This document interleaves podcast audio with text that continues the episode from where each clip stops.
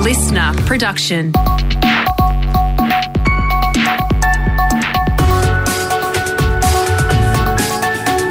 Australia Today's Morning Agenda with Natasha Belling. Good morning. Thanks for your company. Let's check what's making headlines this Friday, the 26th of August. A major drug bust this morning with New South Wales Police recording the largest seizure of ice in Australian history after an additional tonne of the drug was found as part of an ongoing investigation. Our reporter Madeline Palmer has the details from Sydney. Morning, Tash. Detectives launched Strike Force Chellington earlier this year to investigate the importation of illegal drugs into New South Wales. Just last month, Australian Border Force officials found nearly 800 kilograms of methamphetamine concealed within marble stone in sea cargo containers at Port Botany.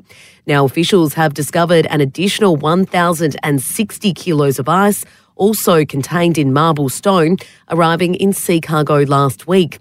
The strict value of the total seizure is estimated at $1.6 billion, the largest ice bust in Australia ever.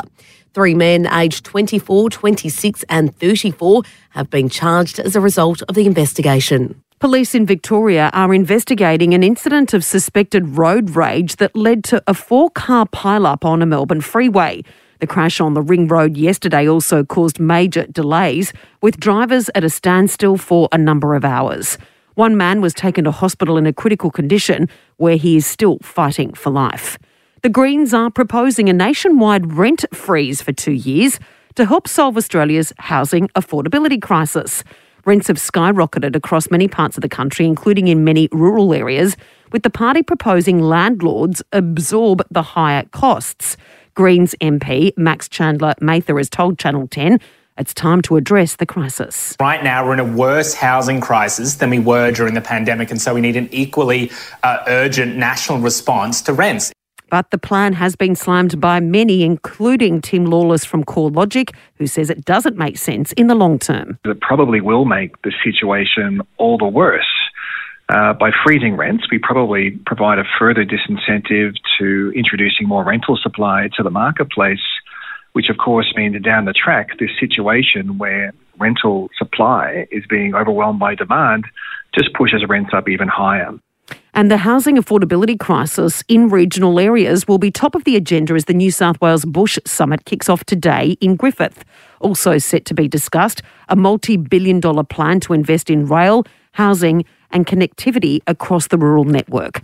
Prime Minister Anthony Albanese and New South Wales Premier Dominic Perrottet will both attend the summit. And victims of the robo debt scheme are welcoming the federal government's announcement of a royal commission into the bungled program. Mr Albanese says the inquiry will investigate who was responsible, the cost to taxpayers, and the harm caused to many victims. The human cost of this people lost their lives. Queensland mother Kath Madgwick did lose her son, and she's told Channel 9 he took his own life following an unlawful debt bill from the scheme. My future was taken away because, you know, I won't have grandchildren. I don't have him to see him grow up. In some way, I feel like I'm, I'm about to get some closure on this. And a reminder the number for Lifeline is 131114. Now for the latest in business and finance news, we're joined this morning by Effie Zahos, editor at large at Canstar. Effie, good morning. Now we know the pension is set to increase next month, but with so many inflationary pressures at the moment, and of course the rising cost of living, will it be enough? Well, th- that's a big question, Tash, because it is going up, up, up. We know it's going to hit over that 7% mark. And just to, to bring it back, pensions get indexed twice a year in March, and I'm sure pensioners are waiting eagerly to see what the amount will be next month, September 20th. Now, in March, it went up about 20 odd dollars for a single pension, 30 odd dollars for, for a couple. That's probably already wiped out. Um, and this is the thing, it, because it's only done twice a year, there's a lot of argument and um, uh, call for it to be done quarterly, especially when you do have um, inflation that, that's moving so fast. Um, look, some numbers were crunched uh, uh um, from the uh, Combined Pensioners and Superannuants uh, Association, and what they're saying is that someone on a single pension, and that's about $987 per fortnight, can see it go up by around $39 from September 20th, and someone on a combined pension will see that money go up by about $59 per fortnight. But it's not enough, Tash. The reason being, where we're seeing a lot of the inflation is on non discretionary items. So these are things like filling up the tank, putting food on the table, turning on, you know, uh, putting the light, you know, having some lights. now, these are all things that uh, pensioners on a fixed income, they've got to spend their money on that. They can't really do much about it. They don't have a lot of non discretionary, they don't have a lot of discretionary items rather that they can throw out. So, uh, unfortunately, it's still going to be a bit tough um, until things stabilise. And Effie, it's Friday. We always like to have plenty of fun. It's International Dog Day, and it's a great reminder to not only celebrate our dogs, but get their finances in order. Absolutely, Tash. When was the last time your dog did their finances to make sure Shocking. they're all up to date and in order. Shocking. Well, let's go through a few things. And you hit the nail on the head. It is very expensive. Um, so, from Pet Circle, their research shows that the uh, average, uh, you know, cost of a dog per dog is around three thousand three hundred and fifty dollars per year. For a cat, it's a little bit less. So, cat lovers uh, pay about thousand dollars less, two thousand three hundred seventy-seven dollars per cat per year. I mean, you add up the, this, it's quite a lot. But pet lovers would say that it doesn't matter what it costs, they are part of the family. So if they're part of the family, you need to check what health cover. Do they have it? Do you want it? Because it's not cheap. And the thing with pet uh, insurance is that obviously the, the older your pet gets, the higher the premiums. Um, and, you know, you can find that your, your contract changes as well and you may not be covered for what you actually want. So they're kind of the things that people complain about with pet insurance. And I know over in Victoria, the, the state's Animal Justice Party is calling on for like a Medicare-like scheme dubbed Medicare. It'd be interesting if that gets across the line. The other thing is insurance, home and contents insurance. I had a quick look, and most policies do not include, um, you know, pet cover in their standard policy. You need to add that on. And let's talk about wills. Does your dog have a will? Um, well, technically, you can't really give your inheritance to your dog, but you can prepare for them and, and look after them in your will. And that's like either gift money or support your pet for the rest of its life through your will or establish a trust. These are all things you've got to consider. Thanks, Effie. Have a great weekend. And joining us now with sport is Josh Conway. Josh, good morning to the NRL first. And it looks like Brisbane's season is hanging by a thread after last night's thumping. That's right, Tash, and good morning to you. The Broncos season and finals hopes just about on life support following a 53 to 6 drubbing at the hands of Parramatta last night. Their season has well and truly unravelled, and they face the prospect of becoming the first team in NRL history to be in the top four with six rounds remaining, only to miss out on the top eight. Brisbane have lost their edge over Canberra, who will jump into the eight if they can beat Manly tomorrow.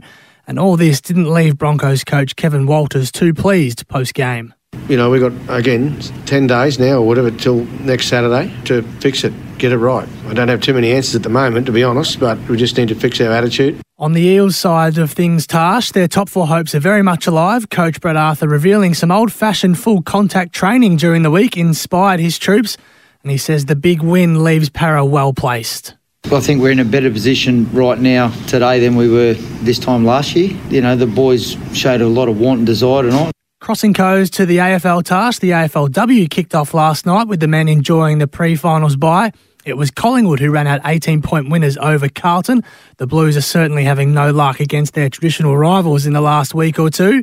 And just some quick injury updates too, Tash, for the finals contenders. Richmond's Noah Cumberland went down with a leg injury yesterday at training, but the club says he should be right. While Melbourne star Clayton Oliver also didn't train due to a thumb issue, but he too should be raring to go for next weekend to F1, and Dan Ricciardo says he still has the passion for the sport despite losing his McLaren seat for next season. Speaking to reporters ahead of this weekend's Belgium Grand Prix, the Aussie says he still has the fire. It's the only racing I'm interested in. F1 is it's what I love, and it's it's uh, where I see myself if I, if I'm doing any racing. And just finally, Tash, some interesting news this morning. Aussie duo Nick Kyrgios and Thanasi Kokkinakis have been drawn to face each other in the first round of next week's US Open. The draw announced this morning, and that one, Tash, will sure have some fireworks. Thanks, Josh.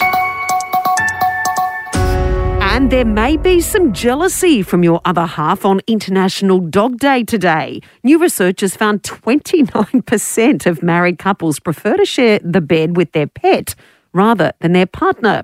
Australia's most popular breed is the Cavoodle, followed by the Maltese Cross and then the Labrador. And that's all you need to know to start your day with Australia Today's morning agenda in your podcast feed from 7am every weekday morning. You can also catch the latest episode in a whole new world of audio by downloading the Listener app for free. I'm Natasha Belling. Thanks so much for your company. Have a great day and a lovely weekend. And we'll see you bright and early on Monday.